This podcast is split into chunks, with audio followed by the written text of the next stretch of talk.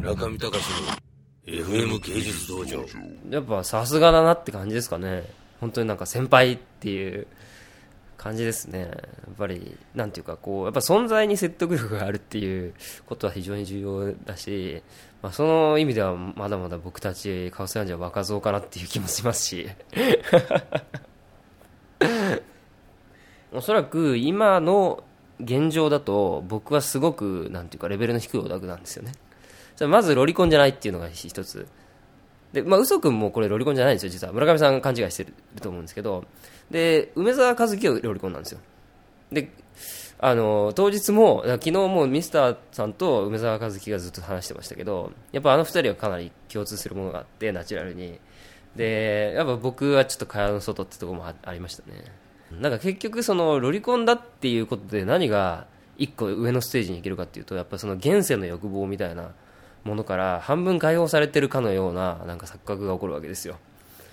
つまりなんか普通に綺麗な人大人の胸のが大きくてスタイルが良くて綺麗な人が好きでそれを漫画にも求めるっていうのはあんまりその現実の女性の代替物と変わらなかったりするわけですね、まあ、必ずしもそれだけじゃないですよ。だけどロリコンっていうのは、まあ、その要するに現実の女の子であれば要するに身体的には成熟してないわけですよ。だからそういうその人とのなんていうか性的な関係っていうのはまあ不可能じゃないですか。一般的には。不可能と言われる。だけどそれを求めてしまうっていうかその幼女に性的なものを求めてしまうっていうのは何かこう超越的なこう対象と向かい合ってるんだっていう こう向こう側？こう彼岸彼岸に行ってるわけですね。彼らは。だ まだまだ僕はその川を渡ってないんでなんかすいませんみたいな感じですね。まあだから必ずしも世代で全て切れるもんではないと思いますね。いやだからオタクみたいなものににそのかかってるバイアスっていうか要するに世間一般の人がオタクをどう見てるかっていうのはこの10年ぐらいですごく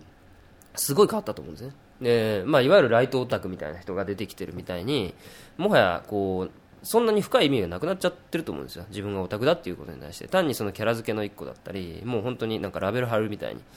オタクだっていうことができると思うのであんまりそのミスターさんがこう独白してっていうような重みっていうのが多分僕らの世代にはまあもないんじゃないかなと思うんですね。で、まあ、それはいいことといえばいいことでつまりそれは純粋にオタクっていうのがどういう生き物でどういう行動パターンを持ってるのかっていうのが分かりやすくなってきた時代とも言えるわけですよね。そのそのオタクっていうだけでわって嫌悪感を持たれない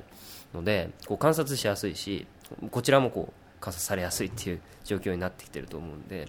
その意味でカウンセラージのみんなっていうのは自分がオタクだからって言ってこう変にこう屈折してるところもないしコミュニケーションするときは要するにお互いに分かるこう言語で話すっていうそういう選択をこう自然にやってる。だからまあ普通のコミュニケーションをそこで行ってるっていうなんかそういう関係に今はなってると思いますけど。まあだから連帯しやすいですよね。やっぱりカミングアウトすることにそこまでリスクを伴わない代わりにやっぱりそのお絵かきオフみたいな感じで似たような人が集まって共通の言語でコミュニケーションしてるとやっぱり何か作品のようなものが出来上がってくるでこれはもしかしたら面白いかもしれないからそこから自分の表現を探求していこうとか。でそういうこう一応なんていうかカーソランジのこうなんていうかな流れって言いますかね。